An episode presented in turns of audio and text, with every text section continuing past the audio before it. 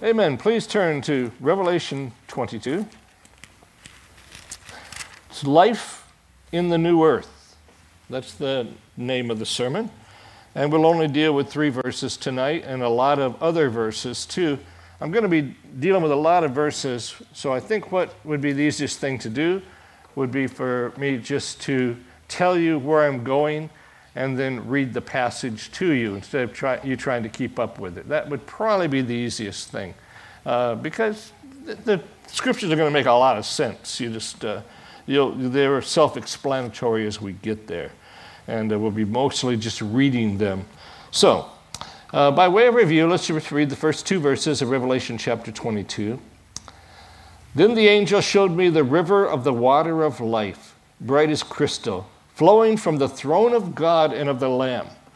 And that's a very important subject there. The throne of God and of the Lamb. We'll talk about that tonight. Through the middle of the streets of the city, and also on either side of the river, the tree of life with its 12 kinds of fruit, yielding its fruit each month. The leaves of the tree were for the healing of the nations. So that's where we've been. Now, new material. Let me read that to you. Verse 3, no longer will there be anything accursed, but the throne of God and of the Lamb will be in it, and his servants will worship him. They will see his face, and his name will be on their foreheads, and night will be no more. They will have no need of a lamp or sun, for the Lord God will be their light, and they will reign forever and ever. So, as we saw in verses 1 and 2, the source of life in the New Jerusalem is the river called the Water of Life and the Tree of Life. We've already seen it's a picture of a garden, the Garden of Eden, and all it was intended to be. It is the Garden of Eden spread over all the earth, an earth without sin, an earth that's been changed and transformed back into what it was and what it was intended to be, although the providence of God had things work this way.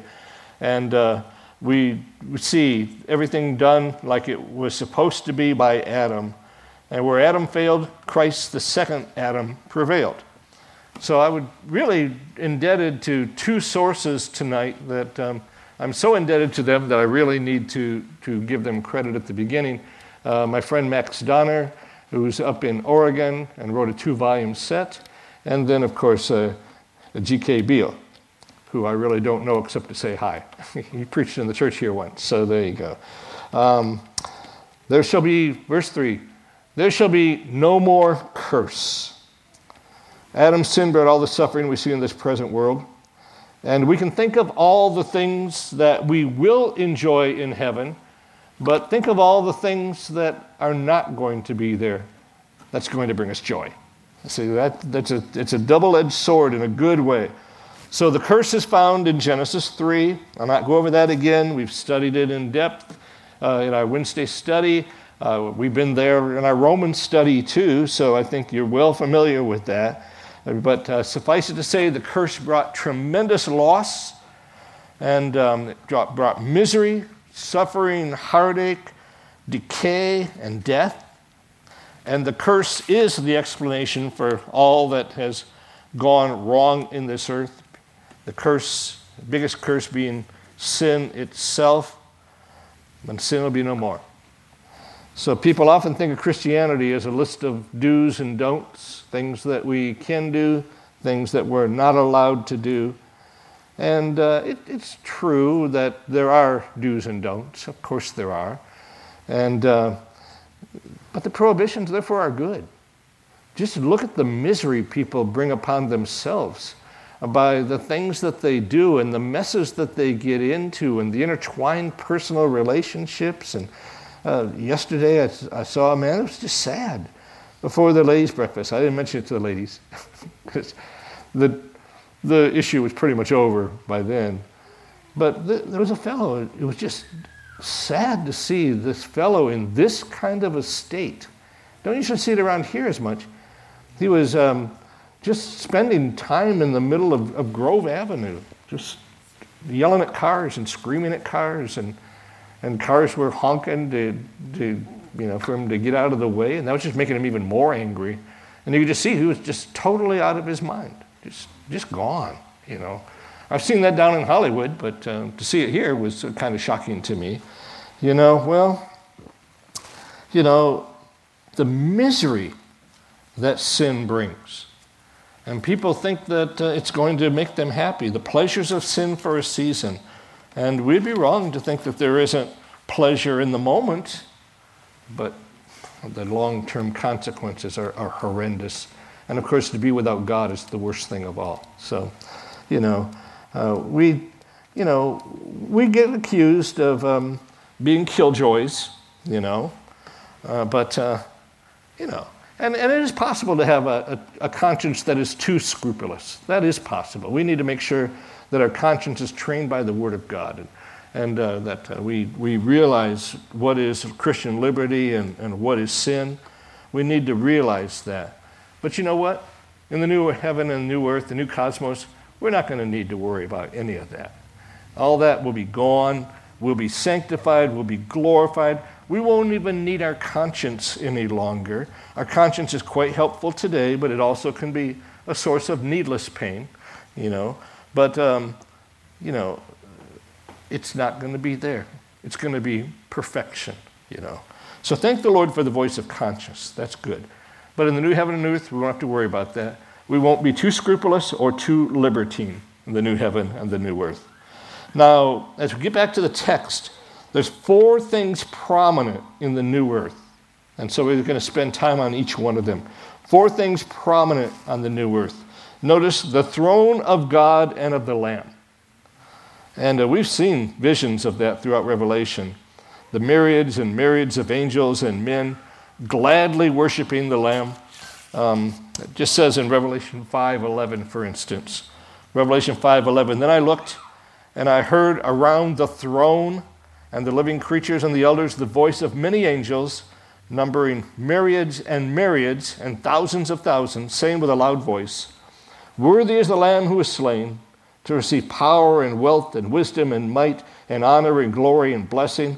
And I heard every creature in heaven and on earth and under the earth and in the sea and all that's in them saying, to him who sits on the throne and to the Lamb be blessing and honor, glory and might forever and ever. Another scripture. Listen carefully what's being said here, because there's something that I think I've come across by these other men that I've never thought of before. I think it's kind of profound. Revelation 7:17. For the Lamb in the midst of the throne will be their shepherd, and he'll guide them to springs of living water, and God will wipe away every tear from their eye. I think what is being said, and Beale agreed with this, and so did Donner, that it appears there'll be one throne, you know, one throne, which is interesting because I've always pictured it in my mind since a child of God on his throne and Christ sitting next to him on a different throne at the right hand of God. But there's a scripture, and I'll read you another few that appear to be somehow, and probably because of the Trinity and the mystery of all of that, that there's one throne there. So, Revelation 3:21. The one who conquers, I'll grant him to sit with me on my throne, as I also conquered and sat down with my Father on his throne. Revelation 21:22. Speak of the temple of the Lord God Almighty and of the Lamb. Revelation 21:22, along with 23, were very important foundations of the Trinity. And I need to read them to you. Revelation 21, verse 22.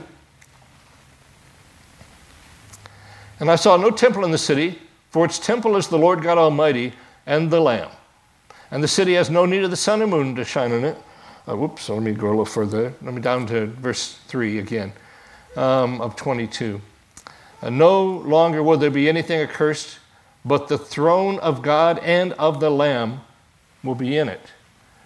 So, you know, it's a kind of an interesting thing that I had never thought of before. So since it's a fairly new thought with me, I wouldn't mind being challenged on it. But it well could be that there's somehow, in some way, there's one throne for Father and Son, with the Son on the right hand of the Father. I don't know. I haven't figured it out yet. Maybe that's some of the things that we just have to mysteriously learn about in heaven. Well, with all that being said and done, it's been said that the greatest government on earth would be a wise king who puts the needs of his subjects above everything else. Instead of caring about himself, instead of caring about this or that or the other thing, he cares about his subjects and is benevolent and kind and wise. Yeah, probably better than even democracy. Democracy is probably the best thing that actually is ever going to exist. But if you had a king that was wise and kind and benevolent and did all things well and cared about his subjects more than he cared about himself, that'd be a tremendous government to live under. It's never happened. It's going to happen. Okay, the Lord Jesus Christ, the great monarch. And there's an old saying, and it's true. I believe this to be true. It's not in the Bible, but I believe it's true. It says that power corrupts, and absolute power corrupts absolutely. And because of our sin nature, I believe that that's true. The lesson we learn from history is that men will become tyrants, but not with God and not in the new cosmos. It'll be the greatest thing ever. There'll be no revolutions. There'll be no problems of all the kinds of things we see in politics.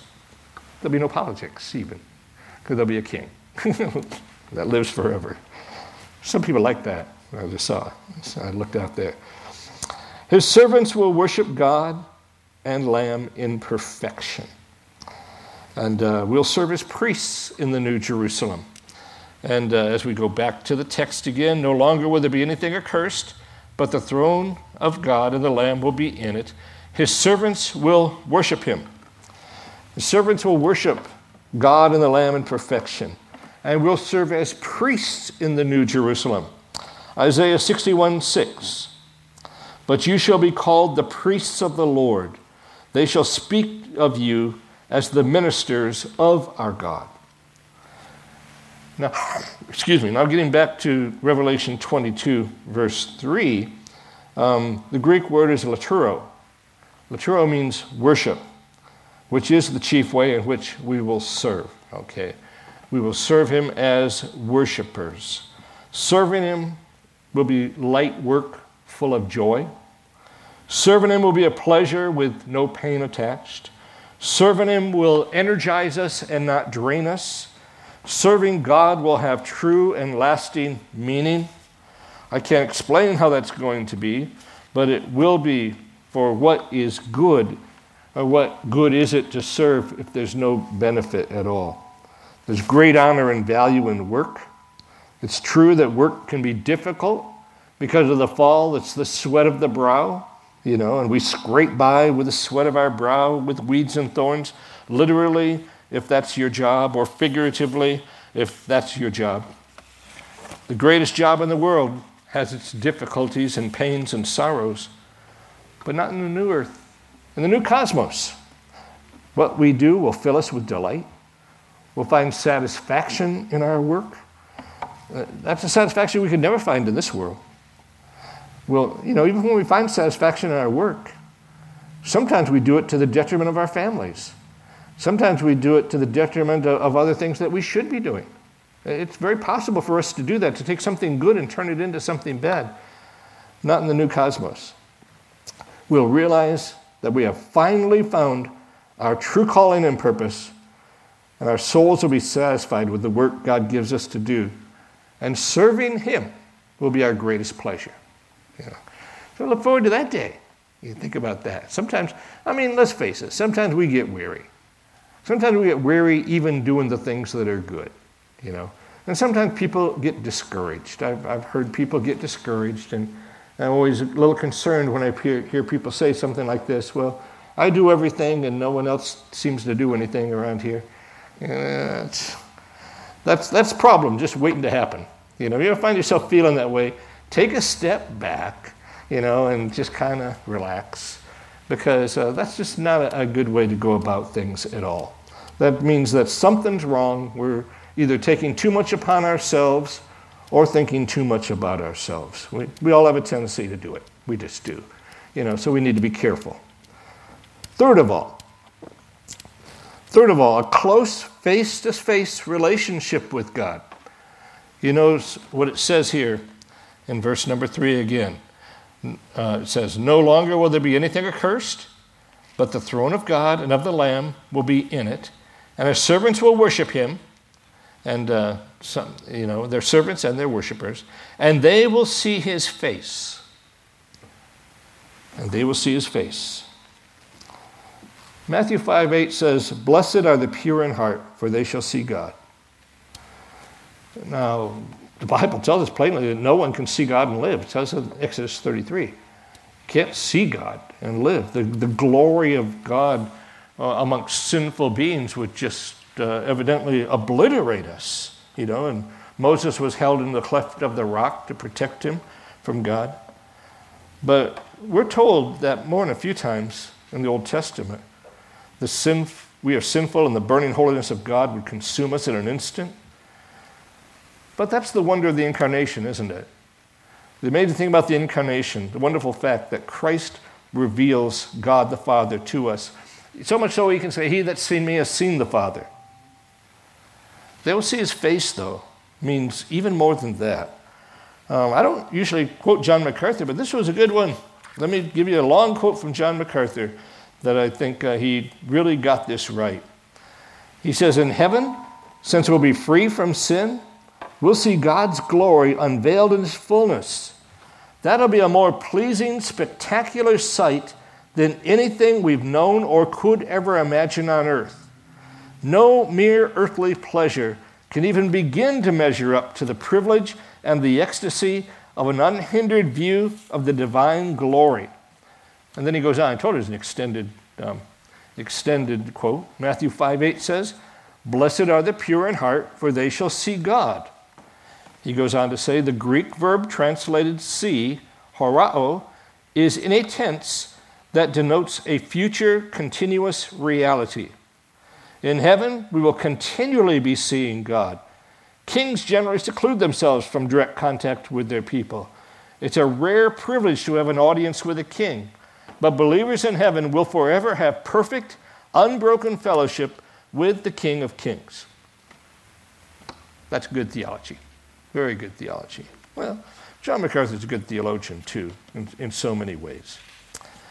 Well, the question's unsettled in my mind again, I have to say. Sometimes we're talking about things that we'll just have to wait and see how they go, But we know we'll see the Son, and we know we'll see the Son in his glorified body. I've often said that we won't see the Father, but now I wonder if there's not a sense, because he's pure spirit, So I've always said that we'll not see the Father. We'll see the Son, which means that we see the Father through the Son. And that could be it. Or it could simply be the Father it'll be the radiance of his glory that we'll see, the glory that will extend throughout the entirety of the new cosmos, as we'll see in a moment. So again, like I say, there's a lot of things here. John's telling us what he sees, and we're being told kind of what we can understand. But there's going to be a lot of surprises in heaven when we see how much better it is than we think that it will be. So the Trinity is a great mystery, by the way.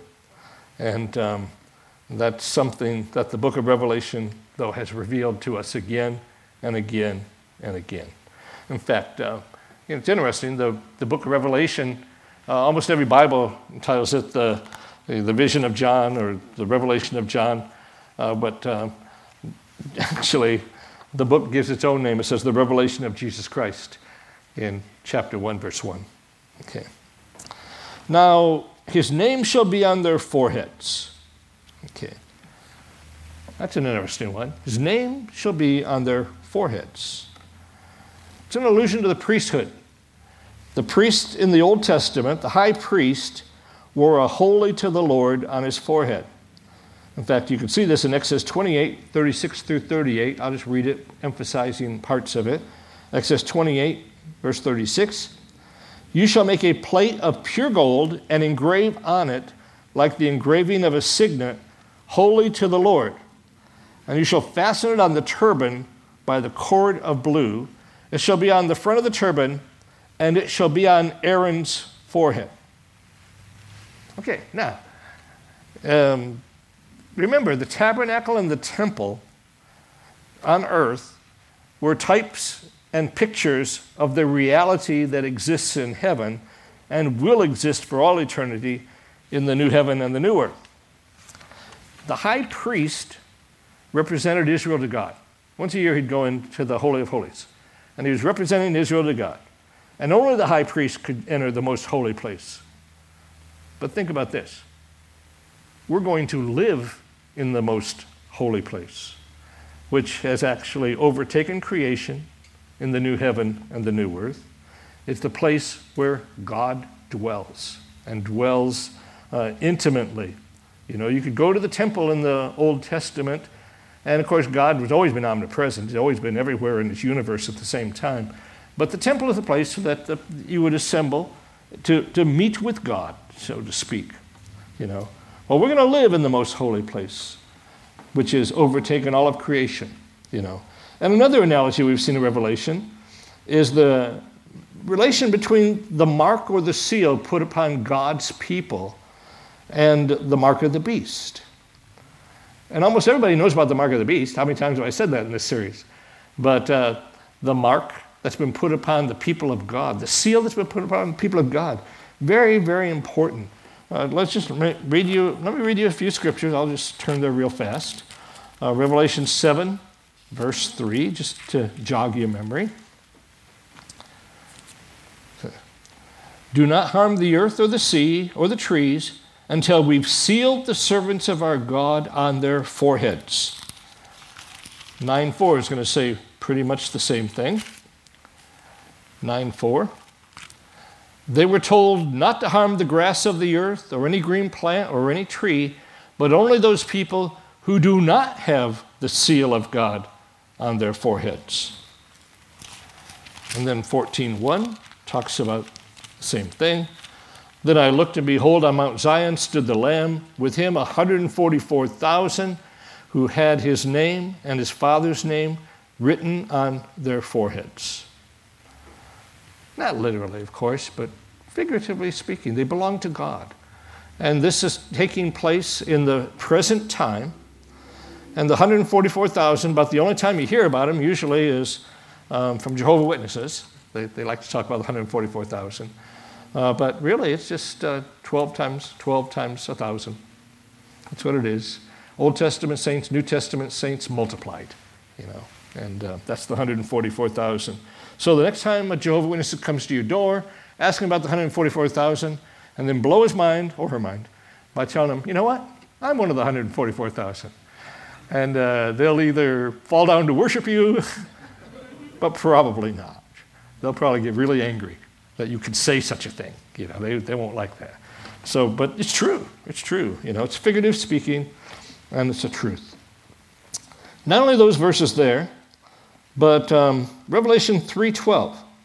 So much of the churches in Asia, if we were to really go back and spend the time to look at the churches of Asia, again, the seven churches, I'm not going to do that, I don't believe.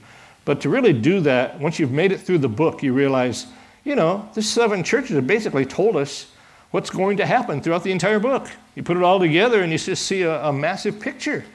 Well, Revelation 3:12. The one who conquers, I'll make him a pillar in the temple of my God. He shall never go out of it. And I will write on him the name of my God and the name of the city of my God, the New Jerusalem, which comes down from my God out of heaven, and my own new name. And there it is in Revelation 3:12. Easy to miss that kind of thing until you've made it all the way through and seen the imagery that's been taking place. That imagery in Revelation is just, not only is it cyclical in the way that it comes to us, but it's repetitive in the way that the same images are being used.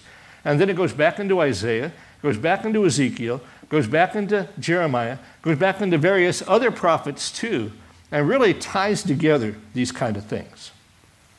One more point about the forehead, what we're talking about.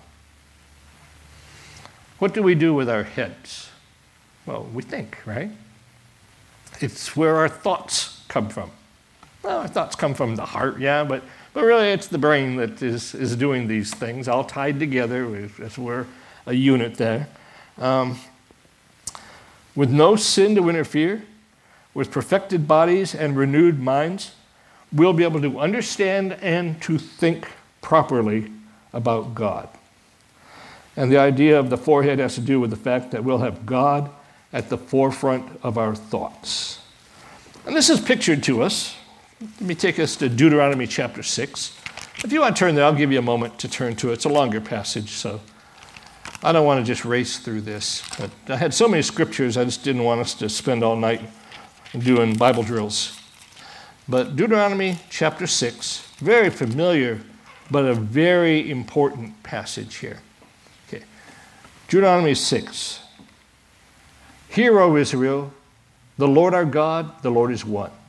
And you shall love the Lord your God with all your heart, with all your soul, and with all your might. And these words that I command you today will be in your heart. You shall teach them diligently to your children, and you shall talk of them when you're in your house, and when you walk by the way, and when you lie down, and when you rise up.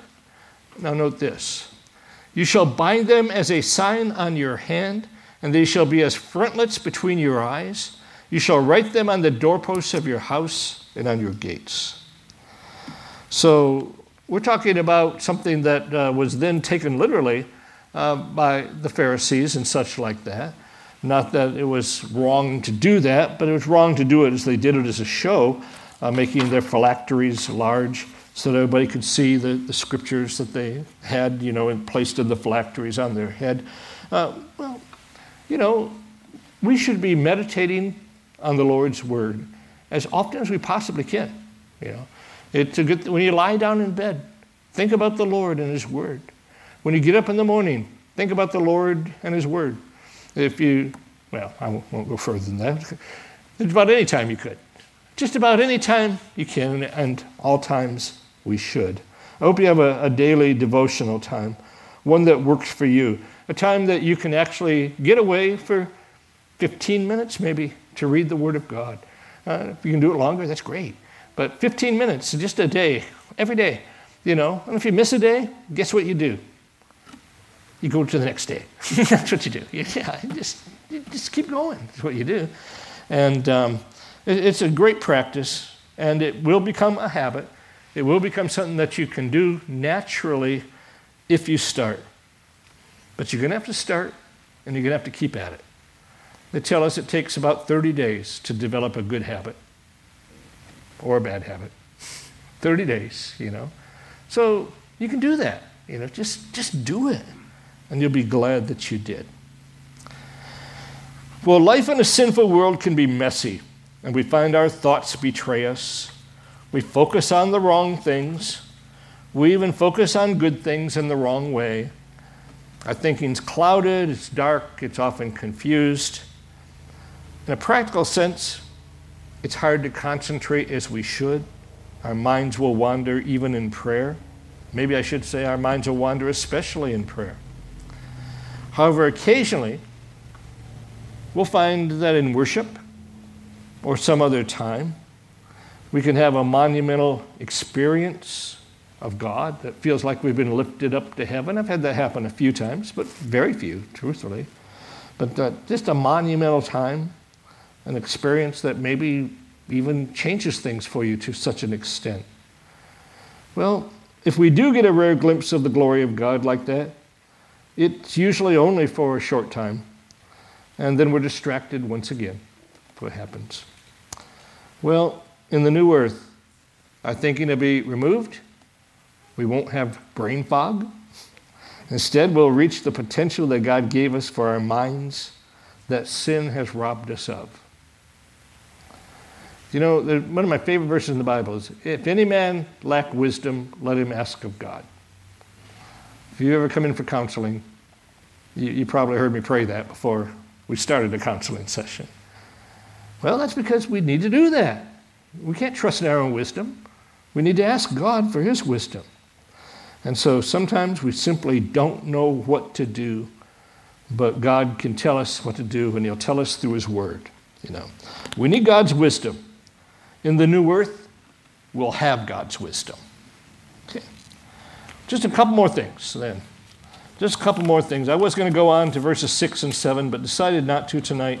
since we were dealing with so many verses. So let me just camp just a little bit here on one more thing. No night there. No night there. That seems simple enough, doesn't it? Well, I think there's something to be learned here. It's not the first time we've been told this. And night will not be, and night will be no more. They will have no need of light or lamp or sun, for the Lord God will be their light, and they will reign with him forever and ever. Let me just comment on reign with him forever and ever. You know, we're going to judge angels. I don't know how that happens. I don't know what it's all about. But I do know that Jesus told us that we would judge angels. And so these are remarkable creatures, far more powerful than any of us, far more powerful than we can even imagine. But this is something that the Lord's going to do. He didn't make angels to be his vice regents in heaven. People, sinful people like us, transformed by God's grace himself to be his sons and daughters. So they will reign with him forever and ever. Well, no night there. Let's look at that one. No night there. You know, because of God the Lord being our lamp and our light. And we're going to see that the Bible tells us that in many places. Isaiah 60, verse 19. Isaiah 60, verse 19. The sun shall be no more your light by day, nor for brightness shall the moon give you light. But the Lord will be your everlasting light, and your God will be your glory.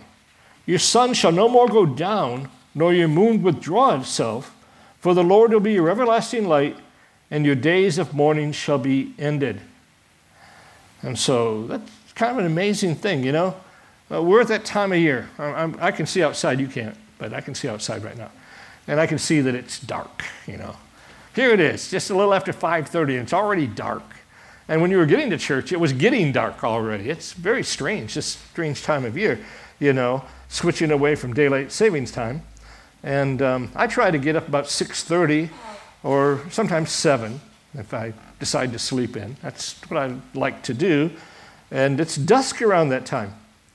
The sun's an influence, but it's not the bright, shining day. And you're going to notice before we get to Christmas time that by 5 o'clock, it's going to be dark.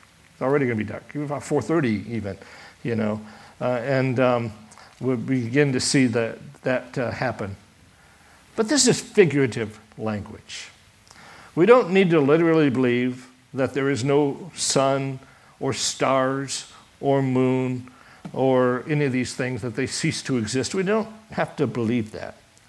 There's no night in heaven because we'll dwell in the presence of God no matter where we go.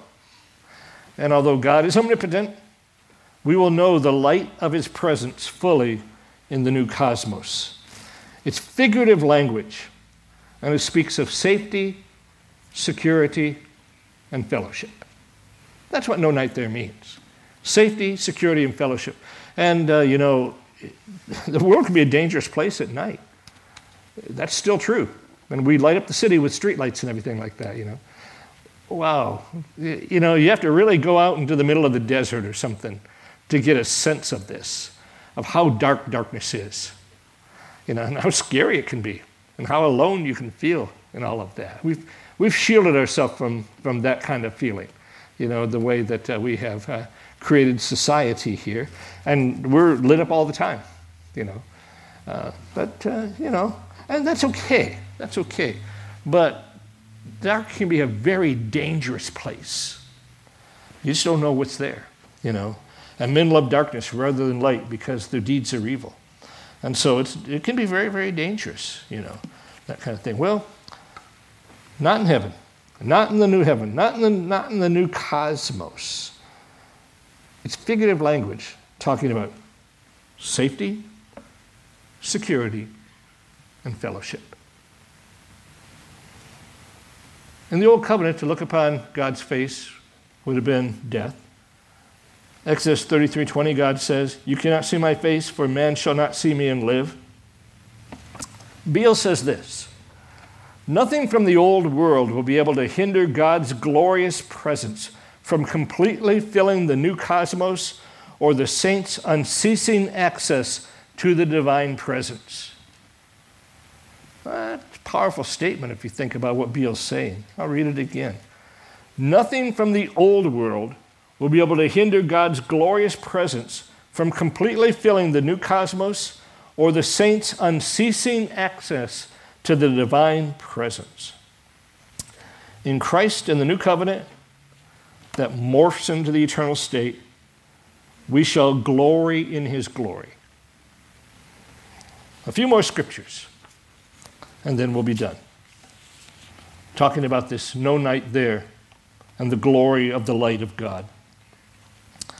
It's found in a lot of places. I just picked a few. It's found in the Aaronic Blessing. You know, a lot of times we will use that as a benediction. And the Aaronic Blessing says, the Lord make his face to shine upon you and be gracious to you. The Lord lift up his countenance upon you and give you peace. That's what we're talking about. You know, Psalm 4:6 says, lift up the light of your face upon us, O Lord. It's the cry of the psalmist.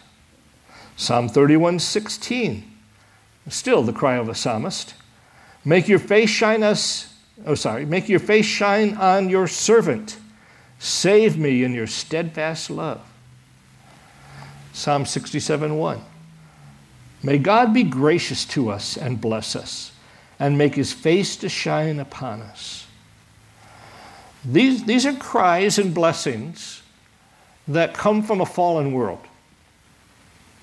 But you know what? In the new cosmos, we will have those blessings. And we won't even have to ask for them because we'll already have them. These are the blessed promises that await us in the New Jerusalem. Let's look to the Lord in prayer.